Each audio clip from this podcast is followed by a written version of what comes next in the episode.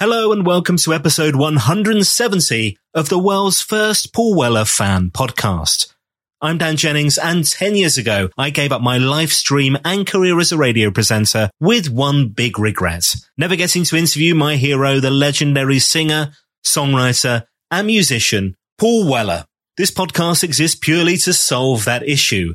Welcome to Desperately Seeking Paul. And on this episode of the podcast, I'm joined by another huge, huge talent, singer, songwriter, multi-instrumentalist and producer, Robert Howard, aka Dr. Robert from the Blow Monkeys. We're going to take a journey through his youth, his discovery of punk, politics and the jam whilst living in Australia in the 1970s. He returned home in 1981 and formed the band leading to so many fabulous albums and singles their debut, Limping for a Generation, that breakthrough album, Animal Magic, those hit singles, Digging Your Scene, It Doesn't Have to Be This Way, Choice, right up to their brilliant 2021 album release, Journey to You. Now on this podcast, we're going to hear so many personal stories never told before about his friendship and collaborations with Paul Weller. Whether it's recording a solid bond, being part of Red Wedge, an honorary counselor for the final live shows of the Style Council,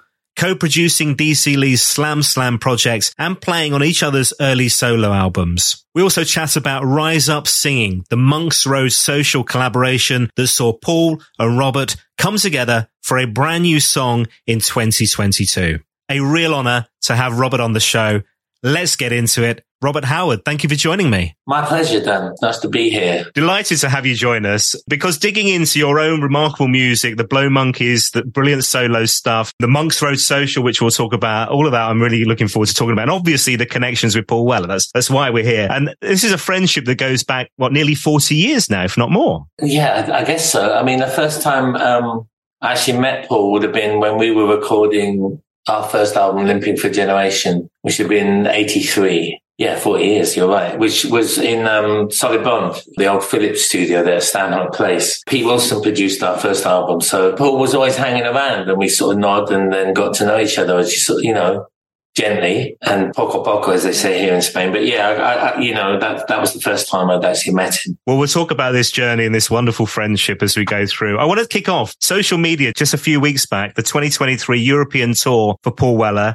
And it was lovely to see on my socials a photo of you and Paul in Madrid there. Yeah, well, you know, I live down near Granada in the foothills of the Sierra Nevada, up in the mountains, really, actually. And um, I knew that he was playing, and you know, it's, a, it's about four or five hour drive. And so a friend of mine who actually knew Paul as well, a journalist called Barry McIlheney, we, we, we jumped in the car and went up to see Paul. And because uh, I hadn't seen him for a few years, I think the last time was at a Stone Foundation gig. It was so lovely, you know, to sort of walk in and just hear, you know, here, here is. I hadn't. I also hadn't seen the band that he has at the moment. You know, I hadn't seen them live. So a fantastic band. Saw a few old friends like Jacko Peake and Cradock, obviously. You know, just lovely to see Paul backstage afterwards. You know, and hook up because um, it had been a while.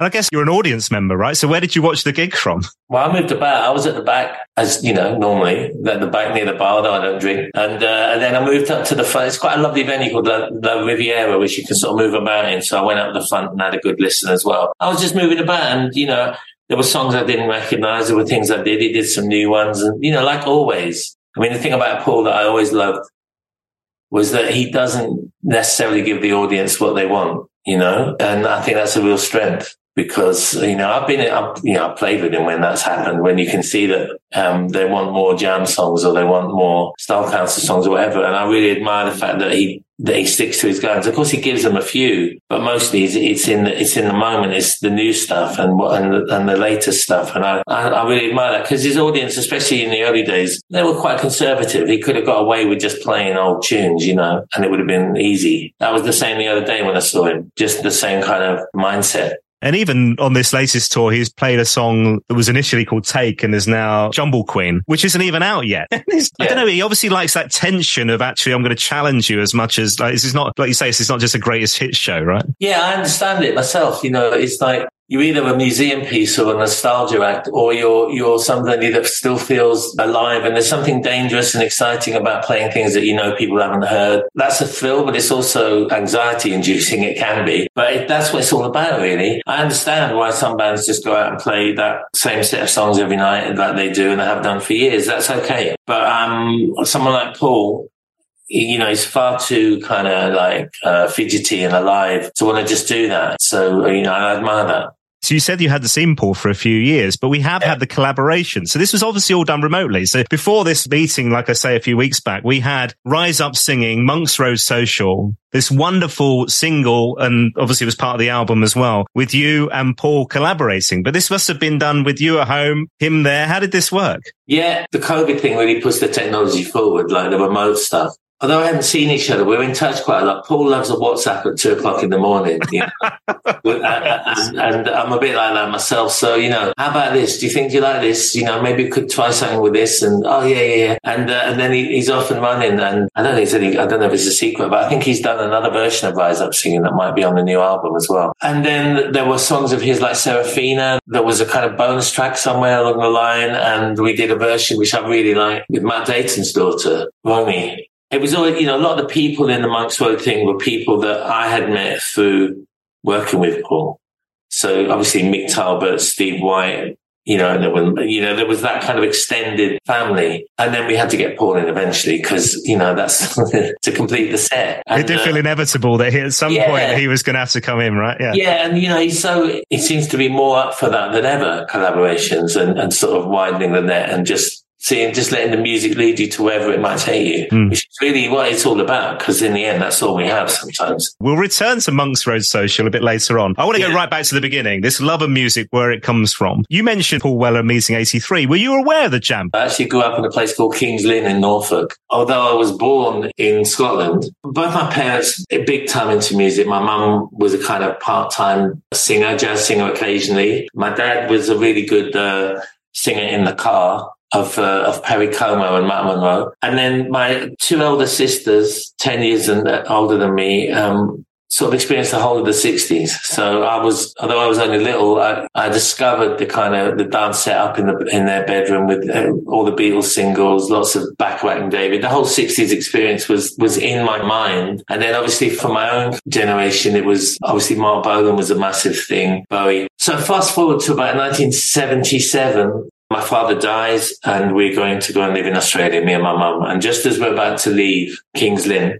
by this time punk is broken and I'm well aware of it and everything. Uh, I see an advert and we, there were never any gigs in Norfolk, but there was this, there was this place called West Pavilion and there was a, there was a poster up in Kings Lynn and it said, uh, T-Rex and the Damned. And it was T-Rex's last ever tour and the Damned toured them. I moved to Australia two weeks before that.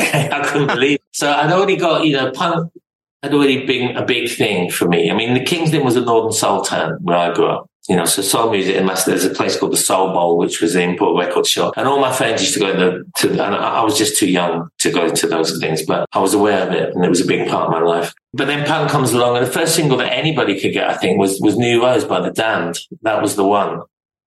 So I was in then. And so I went to Australia and I mean, it was a massive thing.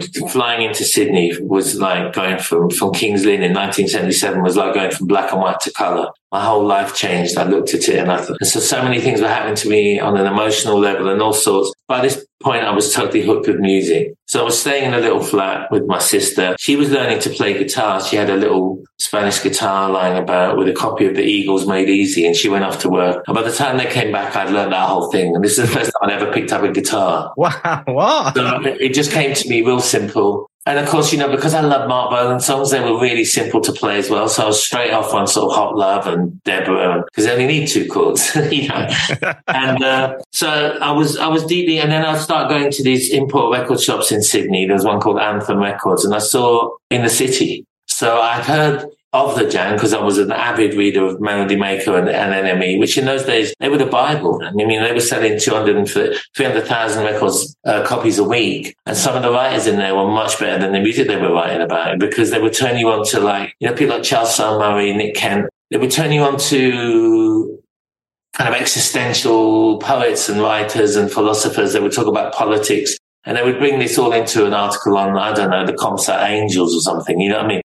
It was really like educational. So it was music that politicized me as well. But anyway, so I bought all those albums. I bought all the Buzzcocks, the Jam, everything. And the Jam in particular affected me because I'd already gotten into Down by the Jetty by Dr. Feelgood. And there was something in there that really reminded me of that kind of energy, that guitar playing. And there was also something that really struck me. I think it was Away from the Numbers was the tune, which I thought had a kind of romanticism that I wasn't hearing anywhere else in any punk tunes, particularly because everybody was trying to be hard and sort of it was year zero and there was a Stalinist approach to anything that had gone before. Paul was obviously different. There was something in that tune that alerted me to something. I mean, obviously I loved in the city and all the kind of like, you know, the fast stuff, but there was something in that tune which, which rang a bell. So I just, from that moment on, really, amongst a lot of other things, I, I just bought everything that came out, every single, every album. So from right from the in, really, 77, I was in. There's a difference between you can strum away on a guitar and learning the art of songwriting and being able to sing, having a voice. I mean, thank goodness for that, right? When you look at your albums, and I know this has evolved over time, but there are so many instruments that you play. It's not just the guitar, there are keys, drums, there's bass, there's percussion on so many of your songs as well. So are you one of those people that just wants to learn, learn, learn how to, or are you just happy to have a go? How does it work? I'm just not very good at paying other musicians. just tight. tight, that's it. Scottish, you see, born in Scotland. That's, let's not indulge in national stereotypes. It's not true that I'm, I, well, I have drummed on a couple of things, but I wouldn't call myself a drummer. People who know me would laugh at me. But there's a drum kit right behind you. I, I know, I know. I like to have a bash. I like to have a bash. I don't know. I'm, I'm a, I'm a ham-fisted piano player, but I can get away with it. I love playing bass. I loved playing bass with Paul because I just like playing bass. Uh, so yeah, any, you know, just as you go along, you know, I'm, it's like in the studio as, as I went through my journey of sort of making records, I got more and more into like learning about everything that's going on because I became frustrated with handing over at a certain point to somebody else and wondering why the sound got fucked up. What happened? So I got to be a little bit technical as well even with Paul in the in Style Council records, I remember I was the one that was using the sampler and the Akai very early on. In fact, I think I'm credited as the Akai kid on something, you know, because I just wanted to learn how these things work. I'm a, I'm, you know, I'm secretly, I'm a bit of a nerd. So, um, maybe not so secretly. So that's what it is. P- partly a control freakery and partly just, just interested in it. It's also that ownership thing, isn't it? Because I think your name's on there. Uh, something, you know, the solo stuff, your name is definitely on them. But you know, the Blow Monkeys, that's that's your product. You want to own it. And so when you create this music and it comes out sounding different to how you heard it or your expectation, it must be hugely frustrating, right? Yeah, it can be. You know, and I, you know, especially early on, I was I, I couldn't figure out what was going on. Why were the demos better that we made than sometimes the records? And of course, it was the '80s production values that we were kind of involved in which kind of took over, you know. For a while that really bugged me, but I've sort of come to terms with it now. In fact, you know, it's all part of the journey. So it's, yeah, it's just a learning curve, really. I found a quote in research from Paul Weller and the fact that he'd once said to you, when we talk about playing, he once said to you, you've got no reputation as a guitar player, but you're fucking brilliant. He did say that to me once. I, don't know about the fucking brilliant bit. I might have made that up. but, but, um, he he it's true because we used to you know we used to play because we, we we lived not far from each other in west london at some point in the mid 80s and our kids grew up together and we go on holiday together. So we were pretty close and the guitars would come out and there were kind of relaxed moments. And i think um he says then that you know i remember one time i was playing the song called fly from Mod Cons. It's got quite a tricky guitar part. I think just to impress him, really. And uh, he was like, "Oh yeah, yeah, that's good." So it was, um, it was just something that happened, you know. And, and then and then he asked me to go and play on. I mean, the first thing I actually played guitar on, I think, was Into Tomorrow just rhythm guitar really didn't need me but i mean it was i was honored to, to sort of play on it and um and then from then on you know started playing on, on a few more. I mean obviously i, I, think it's when i was producing dc lee's album slam slam i was playing quite a bit of guitar and things like that and he flopped it a little bit. It, through my own fault really I mean, I was, it was like in the 80s, I would just sort of like ponce about, you know, on telly. That's what I thought you did, you know. and, uh, and so people had the idea. So when I went to do solo things very early on in the 90s, just acoustic guitar, I think people were kind of like, oh, you can actually play. Oh, it's not bad, you know, sort of condescending. But because I I'd sort of probably been my own worst enemy sometimes in the eighties in that way. You know, I was far too good looking as well, so it just it was it went against me. Yeah. well, also I think there's a period with Paul. If you discovered Paul like midway through the Style Council, you wouldn't have realised he was a guitar player. Like, he seemed to shy away from that a little bit, and maybe that was mirroring what he saw you doing and thinking, "I'll, I'll give this a go as well." I don't know if I mirrored anything, but I think I do remember him falling out of love with playing the guitar at a certain point.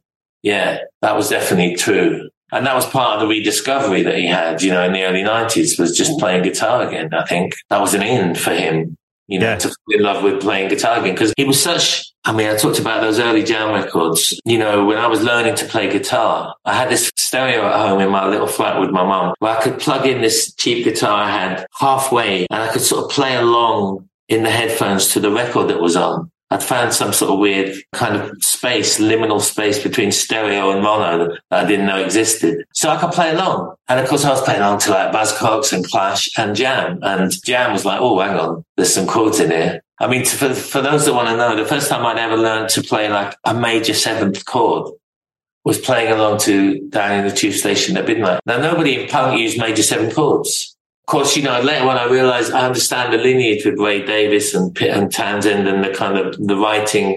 But at the time, I was I was really unaware of that, and so that's the first time I think, oh, and that leads you into a whole other world because Paul knows his shit when it comes to chords and it, you know fire and skill. It wasn't pretending to be I can't play. I guess also that idea of, like you say, your love of Motown. Um, I know you're a huge fan of like Bacharach and David, which is, you know, linking in there with the lyrics. And so you get all that from the jam as well, don't you? you get that heritage of where it's come from because Paul didn't shy away from that. But also this amazing ability to write incredible stories through his songs must have just been inspiring as well. Yeah. I mean, they were like, I suppose for me in particular, All Mod Cons and Setting Sons were the ones that because I was at a particular age, I had been in, I was in a particular place emotionally. I was learning. I was 12,000 miles away from what I considered to be home. That things like, and I've told him this, you know, uh, the place I love, you know, or, um, burning sky or little boy soldiers, Saturday's kids. They were just little play for today's, weren't they? They were just perfect. And they hit me at a time when I was emotionally open. So they were particularly powerful for me those particular albums. When was it that you found the confidence to take this out of your bedroom, out of home, plugging in halfway into that stereo, like you say there, and out on the streets? Because you started busking initially, was that right? Yeah, well, that's what I was going to say. I mean, it was almost the next day. Really? uh, uh, there was a friend, there was a German guy called Helmut, a friend of my uh, mum's and my sister's, who said he was busking at Circular Quay in Sydney. And I said, I'll come along. And he was doing things like Wild World, Cat Stevens, and some Dylan things. And I just played along with him when we stood there. And then at the end of it, I said, I, I sort of went into some weird kind of Tyrannosaurus Rex things, which was, you know, I, am quite want to do after having a beer. And then people stopped and sort of put money in the, whatever it was, the hat that we had down there. And I think from that moment on, I was hooked. I probably was 16 then. Uh, and then I started just improvising and pretty soon Helmut stopped coming and it was just me and uh, I could never remember the song, the words to songs at that time. So I, I started making my own up. And it was, it was really, it was really just based on improvisation in front of people busking that became the drug, you know, that became, oh, somebody's put like a dollar in the hat there and, you know, there's something there. So that's when the, that's when the writing started. I mean, it was awful Absolutely. I, I, recorded an album once in, in Australia and thank God it never came out as I was traveling through on my way out up in Darwin. It was awful, but um, that's that's where that would have been the sort of beginning of it. Yeah, there comes a confidence in that, though. That I mean, this is a young man who's, like you say, moved 12,000 miles away from the place he called home. You're going through this trauma of losing your father, right? Where did that confidence come from to, to perform in public when you, you've literally picked up the guitar the previous day? I don't know. I think it was partly, I'll be honest with you, it was partly, well, what the hell am I, uh, am I going to do with my life?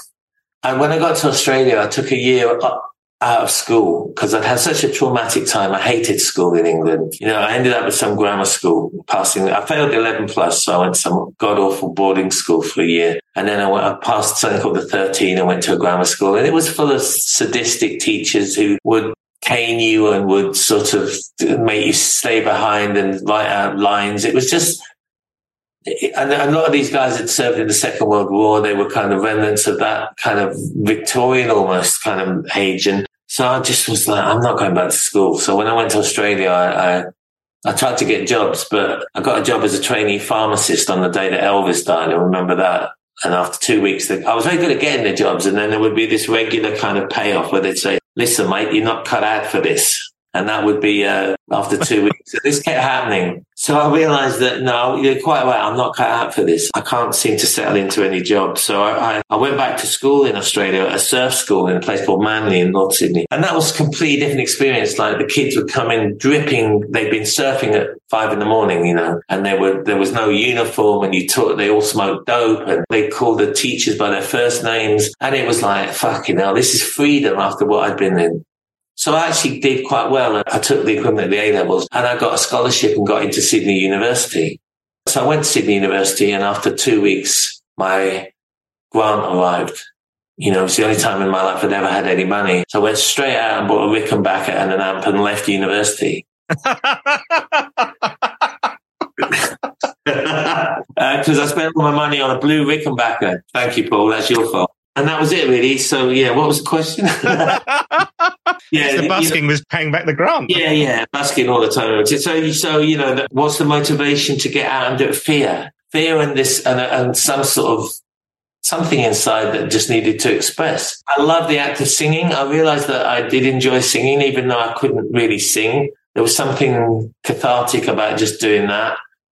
Like I said, I was a massive Marc Bolan fan, and Marc Bolan had died around the same time. Somebody had bought me all the Tyrannosaurus Rex albums, and I dove deep into those four albums. And of course, as I'm learning to play guitar acoustic, all those kind of weird songs, which were very simple, became a template for me as well. So, you know, and I sang them and, and played them. So there was, I don't know, it was just a mixture of all that, Dan. I don't really know mm. where that came from. Paul's talks about in recent years feeling now that he's really in control of his voice. He really loves the way he sings it. When he listens back to older stuff, he's, he's not keen, whether it's the jam or the style council. And I get that. You can hear that. Would you feel the same? It's that evolution and actually where you are now. Oh God. Yeah. I mean, I can't listen. I mean, well, there was a time that I couldn't listen to say like the first album, the for generation or even the, uh, it's so mannered, you know. Um, but then there's something I like about that too now. I, I, can accept it's all part of the journey. And yeah, Paul, I mean, Paul's singing now is incredible. He's got, he's got this new range, like the lower end you know, the kind of things he was doing, even watching him the other week live, you know. And I'm the same in the sense that my voice has changed and you go with it because that's all part of the thing. But I laugh when I hear myself. I can hear the kind of influences and I can hear the, the straining, but there's something about that as well, you know, which is, you know, it's all part of the journey. So you come home, the Blow Monkeys are formed in 1981. Would that be right? Yeah. Yeah. Was there a, a moment where you go, you know, now this is taking off. Now we're getting somewhere. I can see this is, this is where I want it to be. Getting signed was a, was a shock. You know, I mean, you know, I come back. I did the, I did the thing that everyone did. I, I answered an ad in the back of the Melody Maker. It said angular guitarist wanted. Very Bowie Bolan. I thought, okay, angular guitar. Is that somebody who's into fishing or is that somebody that has good cheekbones? yeah, yeah. Well, okay. I was in, at, at that time in my life, I had both those attributes.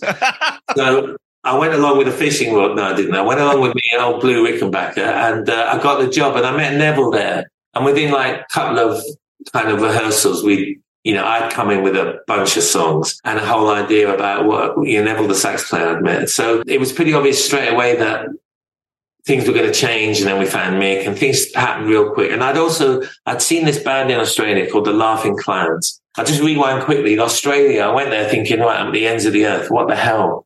I should be in London, all these punk bands. And then the first band I see in Australia were a band called The Saints who were mind blowing. Actually, they supported the jam. I've talked to Paul about this. They were unbelievable. They were pre punk, like the Ramones were pre punk in America. It was so powerful. And a band called The Boys Next Door, which was Nick Cave's first band. So uh, I suddenly see like Ed Kuepper and Nick Cave were the two figureheads of Australian music for me at that time. Pretty quickly, my mind changed. And I'd seen the Laughing Clowns, and the Laughing Clowns had this bebop drummer and they had this out of tune brass section and they had Ed Kuepper playing like this punky guitar. And I thought, that's the blueprint. That's what I want. So that's what I had in mind when I went along and I met Neville. And I sort of did the Trotsky thing. I got in the band and we got rid of most of the band, and that was it. There was just me and Neville. and, then, and then and then I didn't know anybody. We didn't have any gigs. We didn't have anything. So it was two years of being on the dole, just trying to get a couple of gigs going when you could get on the dole before, you, you can't do that now because they'll send a drone around and tell you that you need to go and, you know. So it was, um, it was a safety net that provided a lot of bands wouldn't have been able to survive without that. You got signed on the strength of what demos? Well, yeah, and then we, we got a residency at a place called the Moonlight Club, and I noticed that record companies started turning up. So that was it. That was the beginning of. But we were, you know, we weren't really ready. But anyway, we got signed eighty three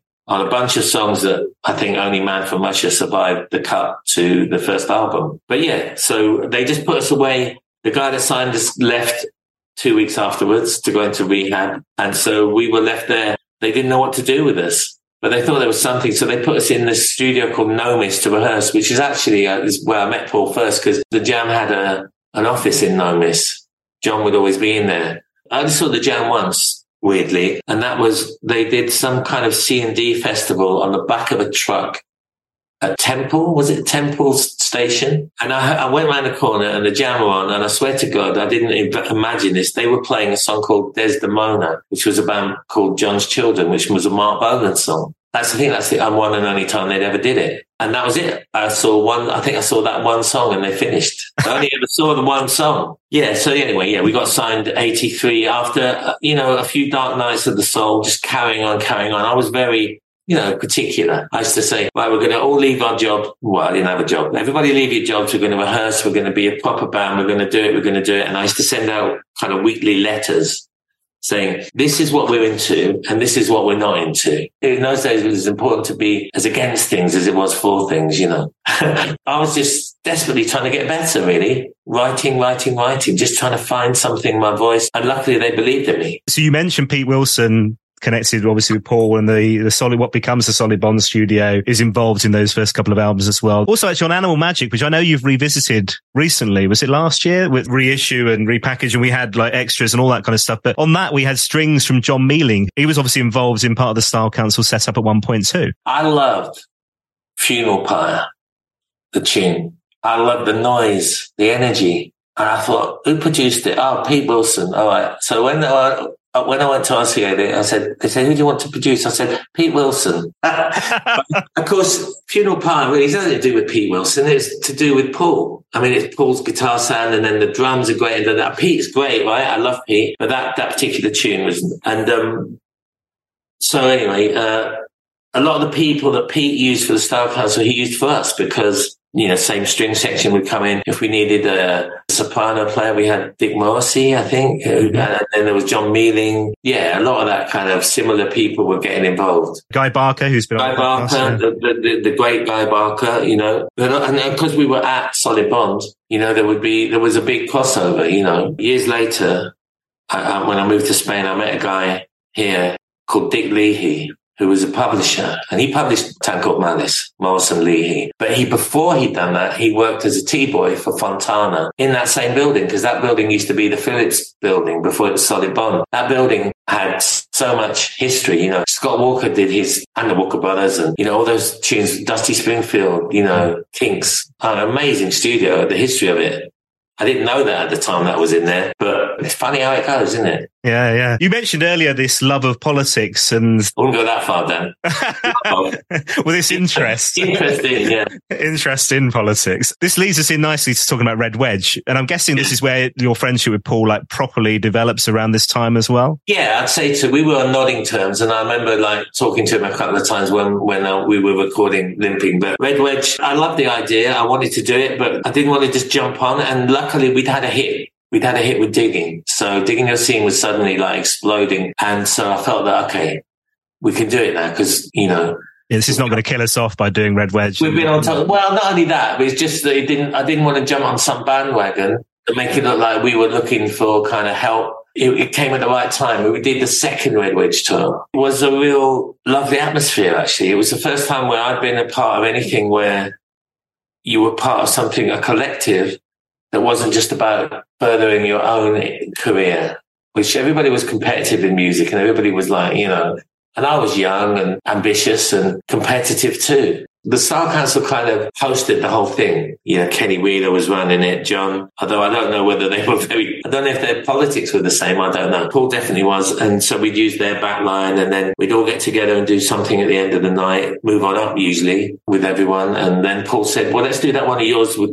you know, Curtis. So I tied him the chords and all that. I was really nervous, but it was, um, it was just a lovely thing. And then I got to know Mick Talbot really well and Mick's, you know, I made friends on that tour, to Dakar, people like that, the, that I've kept for 40 years. It's special. I can't remember. This came up on my socials the other day. So Neil Sheasby, Stone Foundation, has the cover of NME, May 1987, framed on his wall. I don't know if you've ever seen this on anything on social media. And it was the Blow Monkeys and Curtis Mayfield. And it said, banned by the Beeb, loved by the left was the headline on the front cover. Do you remember this? Yeah, well, yeah, of course I remember it. Yeah. Um, Curtis was playing, I think I went to see Curtis at Dingwalls and I went backstage and found out where he was staying. This is the honest truth. I went up to his hotel in Tottenham Court Road.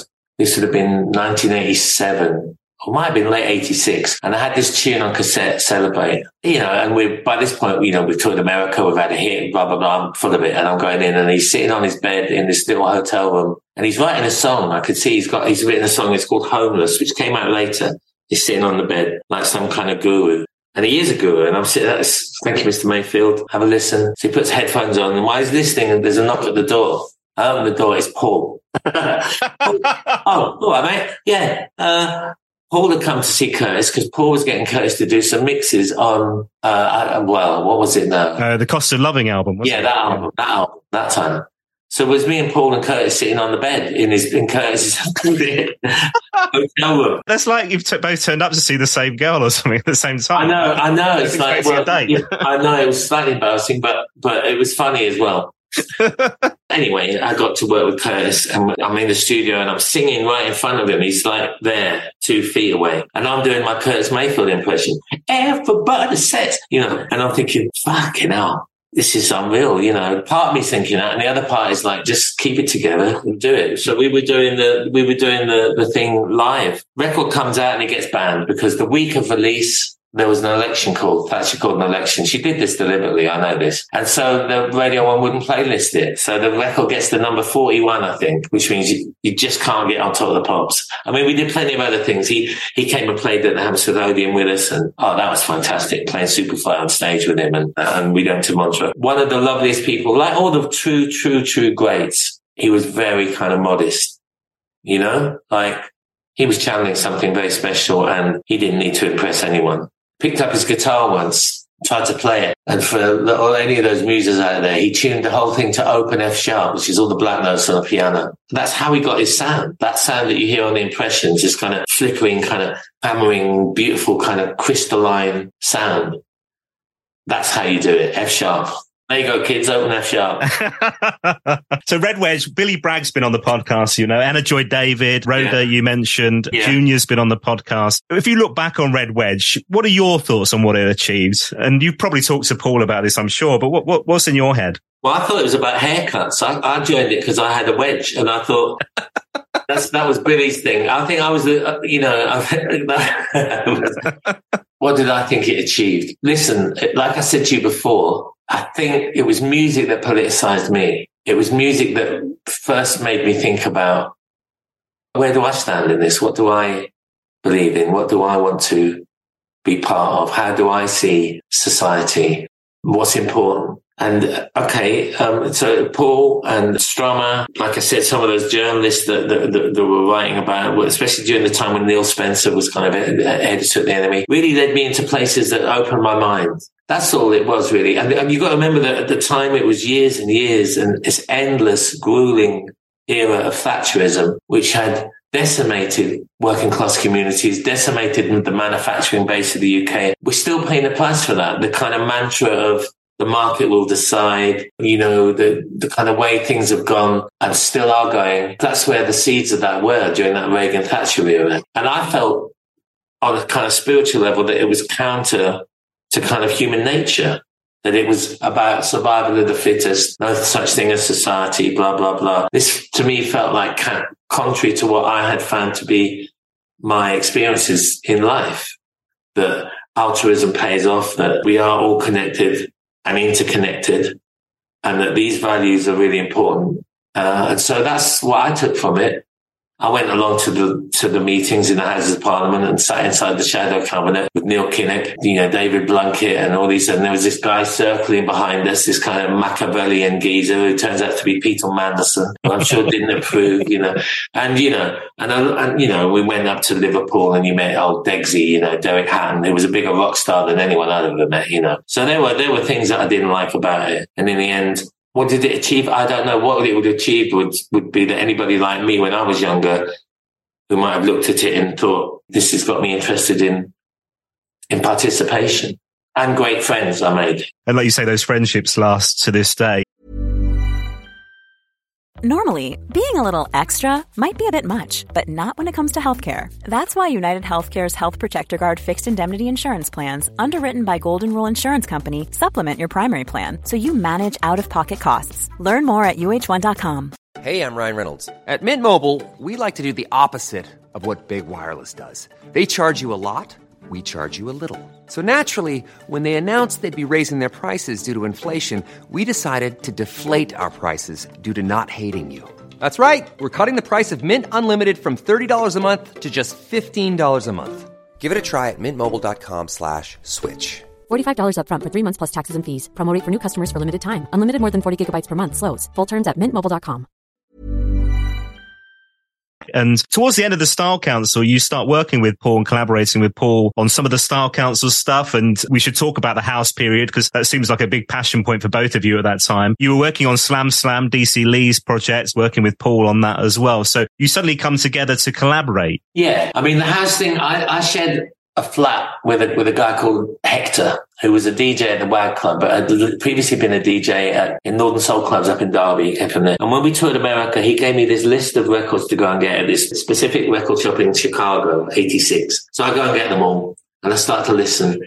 You know, early Marshall Jefferson, things like that. Oh wow, man! You know, there's something really, there's something really good about this. These are like homemade records that are trying to sound like Philly kind of soul records, but they've got this kind of, but obviously they're made at home on the late tracks. And then there's a guy, and then Marco, Marco Nelson, who become part of our friendship circle and started to really go on about house music as well. And I think we all kind of coalesced at the same time when we were inspired by this. But because I'm the nerd, I learned how to do it. So I've got these, I've got a million cables of MIDI cables and a, and a sampler and a keyboard and I'm just playing at home and I make up Wait and I think, uh, you know, well, okay, so this isn't a Blow Monkeys thing. I'll do it solo single. And I said to the record company, just give me two days. I'm going to do a solo single. At this point, they said, yeah, all right then. And I first recorded it actually with Sam Brown, the singer Sam Brown, and her, her record, her management said, we don't think it's right for us. Oh my goodness me. So what, is there a version of that kicking around somewhere still? Probably. Sam Brown didn't do wait, but she did stop.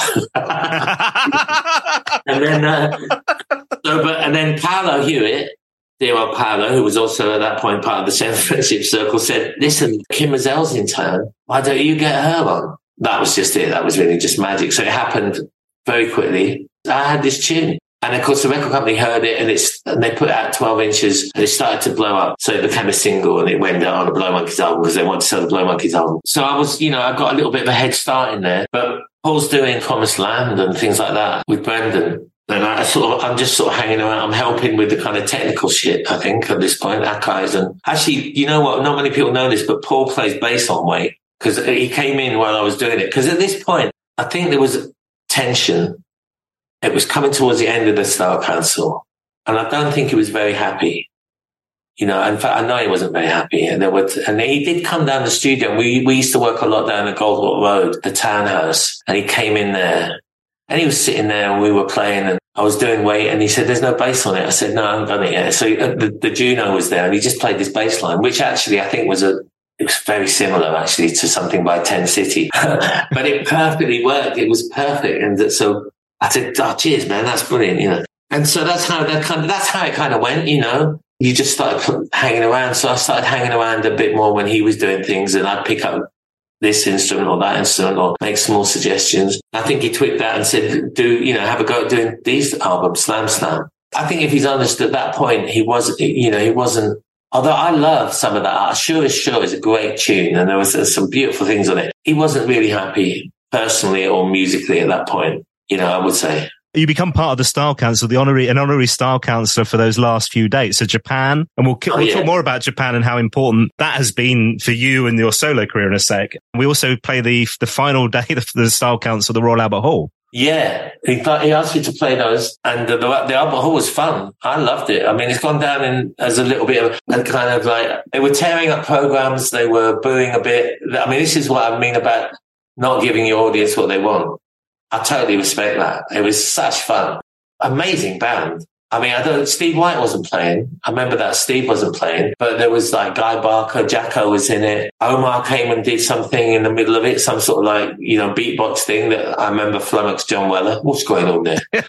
uh, and then there was like Marco was dancing with D. And then I did a couple of tunes. We, didn't come to see you, mate. So I just, but I loved it. I loved it. And Paul was, uh, you know, Paul only sang on about half the songs as I, as I recall, but it was brilliant. And, uh, but you know, I, I think you could see that um, yeah, there were one or two in the audience that didn't get what they expected, you know. I think it wasn't helped by the fact that Style Council just released the greatest hits album, right? And they, they were possibly thinking they were going to get that. But like you say, Paul's always done what he feels is right for him and his career and his music as much as, you know, he appreciates us as fans and loves us as fans, I'm sure. Yeah, you got to remember that I think the jam audience could be quite scary, quite kind of male, kind of possibly quite conservative, some of them. And I think he wanted to escape that. So the biggest move was from there to the Style Council. That was the one that pissed a lot of people off. And that was so brave. And he's just carried on doing that, carried on following that, that voice inside that says, this is where I should be. I think that's all part of this kind of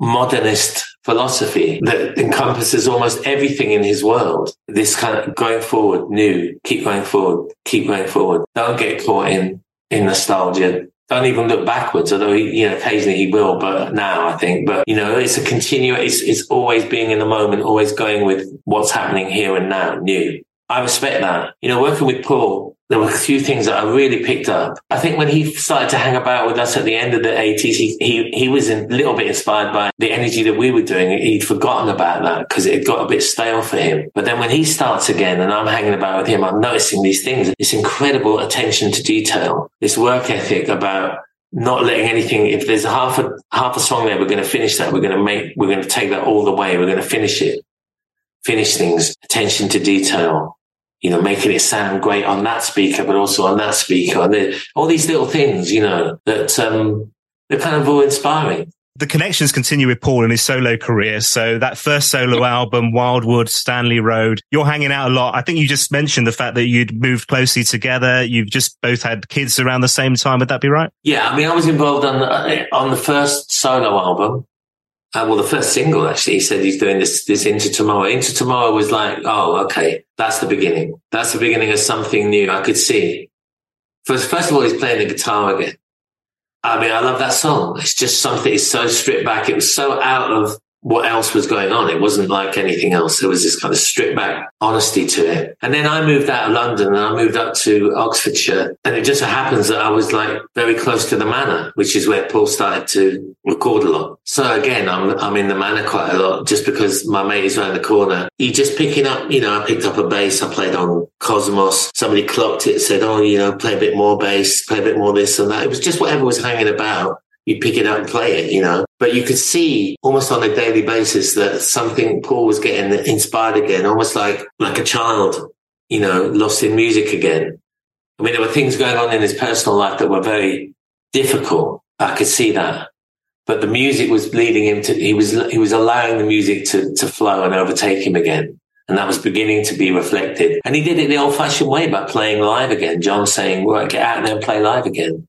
That's all you can do. The manor famously is this, or was this residential studio. The fact that you're living down there, were you staying over or are you popping back home again after, after these sessions? Well, I mean, I at this point in my life, I'm still drinking. So there were times when I was staying over for quite a few days sometimes. Very nice it was as well. I've got to say, it's a lovely place, you know. Full size snooker table. Now, I'm a quite a keen snooker player. So after a few drinks, although I would sometimes lose quite a bit of money to John and Kenny on the tour bus playing cards, I would always make it up later playing snooker. Brilliant. so yeah, around this time you start playing live with the band as well. But this ties in as well with your first solo album, Realms of Gold, which is yeah. a, a, thing of beauty, my friend. Honestly, it's such a brilliant album. And again, that came from the connection. We, I talked about the, the Japanese connection. Paul's first solo album was financed by Pony Canyon. Am I right yeah. in thinking that same connection enabled you to do your first solo album? Would that be right? Yeah, because we've both been we've both been to Japan a lot Was successful there. There was a kind of, you know, and at this point, they were, they, well, they offered me the best deal I could get, which gave me enough to go and record the album. So I went, I went to this out of the studio in Leamington Spa and Paul very kindly came down for about two days, stayed in a hotel and just played on it on loads of stuff. Just put the track up and let him play. He picked up a bass, so he played piano, he did some backing vocals. So he ends up all over Realms of Gold. And I had played quite a bit on, well, his first album and Wildwood and Stanley Road. He was always sacking his bass players. Uh, and I think I was in Japan, done some gigs with the Blow Monkeys maybe or something, and, or maybe solo gigs. And then I was supporting him solo, acoustic. And then it wasn't Yolanda, it was someone else he, play, he was playing and uh, they weren't happy. And I think it was Steve White that actually suggested to Paul, Dick it Robin, you know. So he sends me a fax when we get back to England with all the chords and all the bits and pieces. And he just says at the end, I know you will, uh, you'll be fine. You got a good feel. I thought, oh, that'll do. Because uh, I was like, fucking hell, how am I going to learn all these songs? But it was fine. And I've never played bass with people live before. And I loved it because first of all, you're playing with one of the great drummers of all time. And when Steve went and did a drum fill, I just took a little break and came back in afterwards because they were so good. And it was just nice to stand at the back and play with someone else. And of course, things were beginning to happen. I remember playing Changing Man and no one had ever heard it before. We played it live, you know, and instantly you could see, wow, this is, you know what I mean? It was just great fun. Great fun. And for me, on a personal level, that Weller family thing. I mean, I was good friends with a whole lot of them, you know, they make you feel very, very at home John in particular, I really got on well with. John, like my father, my father was a, an ex-boxer in the RAF. John was a very successful ex-boxer. So there were similarities. There were things that I could relate to, the things that we would talk about and it just instinctively got on really well. So that whole experience was really immersive and, and, and, special. And for not just for me, but for my wife, Michelle, who was good friends with, with everyone as well. I mean, like you say, Paul's all over the album. There's a wonderful track where the two of you, what song is Have No Roots? and it's just you and Paul and your vocals, you're on guitar, percussion. I think Paul's on a 12 string. I think he plays a bit of bass, but it's a song created by the two of you from what I can work out, right? Yeah. He, yeah, he really, he really brought something to that. He liked that one. It was, uh, yeah, it just, it just came in and started suggesting BB ideas and played. He's a really good bass player, you know? really good. I mean, I think that's how what Paul started out on. And he had one of those Hofner kind of Paul McCartney type basses and just nailed it first take. I'm being like, Phew. and, um, yeah, there were things, there were other things we did when we were just jamming as well. I remember we, we played, uh, Neil Young's out on the weekend. We did a whole take of that somewhere. There were other things. Some, I played the, the Mean Fiddler acoustic room. I was right at the beginning of my solo career, he came up and he did some Red Balloon, Tim Hardin, and we did uh, Life's a Gas, Marc Bolan. I think it's on film somewhere. I think Johnny Chandler's going to get it for me. Oh wow! You know, there was a lot of lot of kind of I remember saying to him, I really love these Scott Walker albums. And there's this guy, Tim Hardin, that he covers. And he said, Oh, yeah, he told me about it. And he, then he bought me this Tim Hardin box set that came out. He was very generous that way. He bought me that, that kind of bought records and we'd swap things like that. You know, it was uh, turning each other on to, to stuff that we hadn't heard, I guess. You know, I remember making up a tape and putting Nick Drake Riverman on there which I think then became a big tune for him and the whole Nick Drake experience and stuff. And that kind of, there were times when we would just sit and just play two acoustics without saying much. I know that sounds kind of romantic and a bit of this and that, but really it was, it's the musical connection that is the real bond, the solid bond. I think he'd say that as well. I'd imagine also at the time for Paul and yourself, the drinking would have been a connection as well. And there's a track on the album called Ode to Bacchus. Bacchus being the Roman god of wine and festivity, I think is where yeah. th- that was all was a kind of drinking song, right? From the vine to the vein, from the bloodstream to the brain, only you can numb the pain. Yeah. um, from the grapevine to the vein, you will say more than you mean and all that. I mean, yeah, drink, drink was, uh, you know, both of us. I mean, but, I mean, I couldn't keep up with him to be honest when he was on it. But there, we, we were. I had a good go though. You know, I'm not saying I did. yeah. And uh, so you weren't like was, Carleen Anderson going to bed early, like Carleen. no, no way. You know, and it got out of hand sometimes. You know, because there was, you know, the, at the manor there was a couple of times when we were worse for wear, put it that way, and it got a bit edgy. I think I remember one time. You know, like I said, we, we both both our fathers were boxers. Although I'm not sure we were about to indulge in the kind of uh, what's the boxing thing anyway. It wasn't it wasn't by the rules, but um, Queensberry rules. Queensberry. um, I think I think it got a bit heated, you know, and we were face to face and like going to fight and all that. And I remember Marco was there, little Marco, and uh, he stood between us with a with a fire poker from the fireplace, saying, "Don't make me use this." and of course. It was ridiculous, and the next morning it was it was all over and kisses and cuddles. I was, you know, I was also there was part of me I was immature. There was part of me that I was a little bit competitive as well. I think when I think back to it, and um, in the end, I felt like I had to move away a little bit because that that that whole network of pools and the fact they make you feel so comfortable and so loving and it's such a thing. But it's like, can I grow in the shade of this great big tree? I was getting sort of tagged a little bit as a kind of Weller acolyte, which is fine. But I needed to go and find myself a bit more. And kind of moving to Spain, it wasn't for that reason. I moved to Spain for a million other reasons of, of my family and everything else. But we kind of fell out of that everyday thing that we that we used to know each other. But there's such a deep friendship that whenever we do see each other, it's it's just the same. But I needed to definitely. I mean, i will take I'll take the, the blame for this. It was my insecurity and immaturity, possibly when I was younger, that made me too competitive sometimes. So in order to kind of find myself as an artist, I needed to kind of move away a little bit. We'll return to the Blow Monkeys in a sec. I wanted to ask you one last question around that album, which is my understanding there's a stack of stuff that from those sessions that exists that hasn't been released. There was a lot of stuff you recorded that wasn't on that album. Would that be right? On which album, sorry? The Realms of Gold. Title. Realms of Gold. Yeah, I, I believe there is. Yeah. God knows where it is. I probably got it on a DAT or something somewhere. Come on. Why are you all not all organised with these archives? I was having a similar conversation the other day about Paul Weller's stuff. It's like, come on, why label it properly? Put it on the right place in the hard drive. Come on, man. yeah, when I'm gone, somebody else can do that. some, some, other poor sons have to go Yeah, I've got a new, I'm working on a new one, you know. It's always like that. It's always like that. But yeah, I should have a look. I should have a look. There might be a few tasty bits in there. Who knows? I was so glad, you know, that the doing this album where the 80s was over. So I said, I remember thinking, right, I said to John, who was engineer, John Rivers, who actually engineered Ghost Town and recorded Ghost Town for the specials. Fantastic engineer. I said, right, John, no EQ, no reverb, no effects, nothing. I kind of relented a little bit, but basically that's why it still sounds like it does because it can't possibly date because we didn't put anything on it, you know. Mm. Yeah, I was just keen to play acoustic guitar and get moving again, you know a little while after that, so the move to Spain we talked about, um, there yeah. are other solo albums as well. Uh, yeah. But then the Blow Monkeys return. So this is towards yeah. the end of 2007. 2008, we get Devil's Tavern. We then get a stream of albums, you know, very productive. It must have been great to get back together with the band as much as your solo thing I know is, is a huge thing and a big passion of yours, obviously. Being back with the Blow Monkeys was an important moment for you.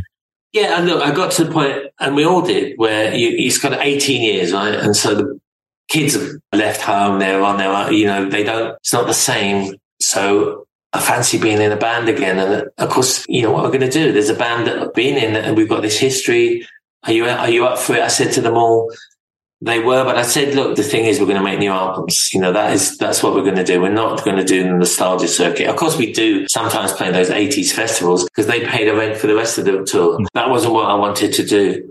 So we we have, you know, we're just about to release a new one again. We've made about seven or something since we got back together, and I enjoy it more than ever because I know it's finite. I know the whole experience is finite. The things that used to really bug me about it, you know, sound checks, hotels, travel, that all the things musicians moan about. Bring it on. I love it now. I love all that because you know what, Dan, I still haven't had to get a proper job. I'm yeah. still waiting. You'd have only lasted two weeks in those anyway. Still, yeah, you, are not cut out for this, mate. It's, that's probably that's that's that's the headline. I love the whole thing about being a musician and doing what we do, especially in the world that we're in at the moment. It feels like ultimately a good thing to do. I was thinking that the other day when I was watching Paul and people were, I was looking around the crowd and there was kind of like at moments real euphoria. But well, this is a great thing to bring into the world at this very troubled time. This is a good thing to be doing. Yeah, Paul's talks about it almost being still to him, it's a noble profession. And I think that's fair. Yeah, we missed live music so much during that period of lockdown when we couldn't experience it. When you came back out and that first gig, I mean, I was so emotional that first gig I was back in. So I'm like, yeah. God, this is such an important thing for that connection with the music, the community you're with, or just seeing a band live for the first time, all those things. I don't know. There's something about that live experience that's just so important. Absolutely. We missed that. We know we it's a human need. You know, we, we saw that during COVID. Set aside celebrity culture and all that crap. You know, that, I mean, that's not what we're talking about. But the best moments is when a musician and an audience just become one, and it's not about the band up on stage. They have a word for it in Spain called duende, which is like when the magic enters the room. At a certain point, people lose themselves. And that happens to the musicians as well that are on stage. It's not about me and you. Something happens. You keep chasing that really because that's, that's an essential human experience. There must also be that thing where, like you say, this is not about the nostalgia, although there's links to that, but it's about creating new material. And Paul talks about this with On Sunset and Fat Pop. I'm continually wanting to get better and create music that still connects is great. And when you get the reaction like you got for Journey to You, your last album, Blow Monkeys, which is, I mean, I don't know how you measure like the, the quality of work over a previous album all that kind of stuff, but that felt like to me, like one of the best things you've ever created. It was, an, it's an incredible piece of work. There must be something about that. You're just like, oh my God, yes, yes, there's, this is why I do this. We're getting better. We're improving. We're releasing great, great music. Yeah, I mean, I think Paul was saying this, you never know when it's going to come along half the thing, Dan, is stealth. Keep going. Keep going. Just keep working because uh, sometimes the, the, the, clouds will open and you never know. And also you never know in the moment either. Sometimes it's only in retrospect that you see that something is quite good or it's not as good as you thought it was. So, you know, I can't, I couldn't tell, but just all I can say is that it's just through keeping working that sometimes you, you, you know, these things come round. It's not something that you can will interaction, you know. It also feels to me it's those connections that you've got, those collaborators that you're with. So we talked about the Monks Road social project at the beginning of this, these wonderful collaborations with these such talented musicians that are part of that crew. But then you've got your Blow Monkeys and your bandmates there that you been with oh. for so many years as well. But you're all inspiring each other, aren't you? Yeah, it's like a family thing. You know, the, Richard, who ran Monks Road, approached me and said, "Yeah, can you? What do you think? Do you think you can get this kind of collective thing together?" It was, it wasn't really kind of very solid idea, but I just started to make a few phone calls and, and, and you know, songs. I had quite a lot of songs. I, I mean, I, mean, I love to be honest with you, the thrill of hearing other people sing my songs is that still that's like, well, yeah. And then other people started to get, a Matt Deighton came in and I, I hadn't, I didn't know Matt. Uh, I mean, we've made an album together. Actually, it's not this. Not out yet. I heard this. This is not out yet. This is. Is this no. when is this coming out? uh, hope, well, hopefully next year. But Matt's got his own album to do, man. You know, and that's fair enough. He's doing his own thing, and then when that's done, it'll come out because it. Yeah, that was really great fun. We did it five days up in up in Anglesey, just the two of us, acoustic guitars facing each other and uh, wow. uh, sharing one mic actually, and it was great fun. So anyway, I met people like that, and of course people that I knew. Mick Talbot is just a gem. Mick is like you know gold dust as a player, unbelievable, but as a person even better because he just he's just so funny, just lovely to have about the place. I've known Mick a long, long time, very special dude. All these Jacko coming in, brilliant, and of course Crispin and Ernie and Crispin plays with Blow Monkeys now, but Crispin and Ernie are just like the best, you know, at what they do. It was easy for me. I just had to sort of, you know, sit back and I produced it, but I didn't really have to because all these guys know what they're doing. So it was, it was a lovely experience. We brought all sorts of people in, including people like Peter Capaldi, you know, who I'm just working on a new album with. And, you know, so I made some great new friends as well. He lives just up the road from you there, doesn't he? Well, he doesn't live here. He lives in, he lives in London, but where I live here, I'm in the in the countryside in the in the finca, but where I live, I go for coffee in a in a local village, and that that coffee shop or coffee place is like Stella Street. Have you? I don't know if you ever seen that. yeah, yeah, yeah. I don't know why, but you know, I met, I've met some really good friends. So Alexei Sayle, Peter Capaldi, Youth, the producer, Youth, you know, who's got a studio around the corner from me, which has been dead handy, and another very lovely and generous guy. So slowly, it kind of opened up. And PP Arnold was another one who's been on the podcast. Pat oh, was around the corner from you at one point, right? Pat was around the corner. Well, yeah, I, I went to some party and inevitably I started playing some songs and somebody said, Oh, PP Arnold's over there in the corner. So I started playing some Curtis songs and we just started singing together. She says, Do you know First Guy's the Deepest? I went, No. She said, oh, One, two, three, four in the wind. And I, oh, God. Um, but I jammed it, and then a light bulb went on in my head, and I thought, "Do you want fancy making an album?" So we made an album together. It was like a folk soul album, if you know. If like. We did it down in the studio on the coast. She's proper. I mean, proper A-list singer. Pat, she's she's really like Southern Baptist Church thing going. You know, it's just it's proper. It was an honor. And what a story. I mean, she was a, a, terrific guest on the podcast as well. At the time of recording of this podcast, we are just days away from the release of Time Storm, Greatest Hits Volume 2 from the yeah. Blow Monkeys. When the podcast's out, the, the, album would have just been released on the Friday just gone, right? Like I say, you are always pushing forward, but this is a chance to look back at from, from that regrouping, from when the band came back together, right? Yeah. We're doing a new record at the moment, which will be out next May. And the label that we're doing it with, uh, called, lovely label called Last Night from Glasgow. He said, listen, well, you should do a compilation of all the stuff you've done since, you know, you reformed. So I, I said, okay, you know, let's do that. And it's a chance to sort of pause and, I mean, it's cheekily called Greatest Hits Volume 2, but, you know, never mind. yeah, I'm proud of it. I'm really proud of it. I actually think we've done all right since we reformed and we did what I wanted, which was move forward, keep making records. The ridiculous thing to me as a Paul Weller fan is the fact that this time period that we're talking about is from when he released 22 Dreams, 2008.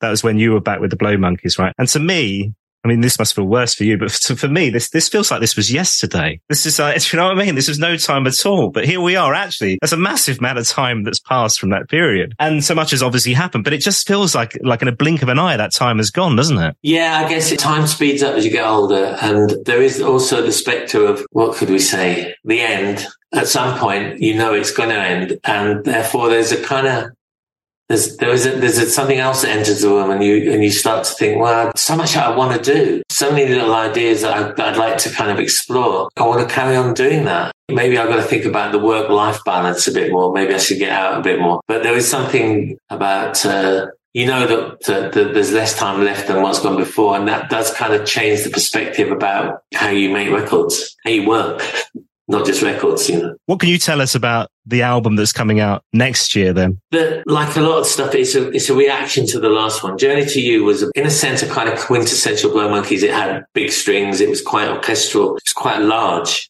you know, so this is the opposite.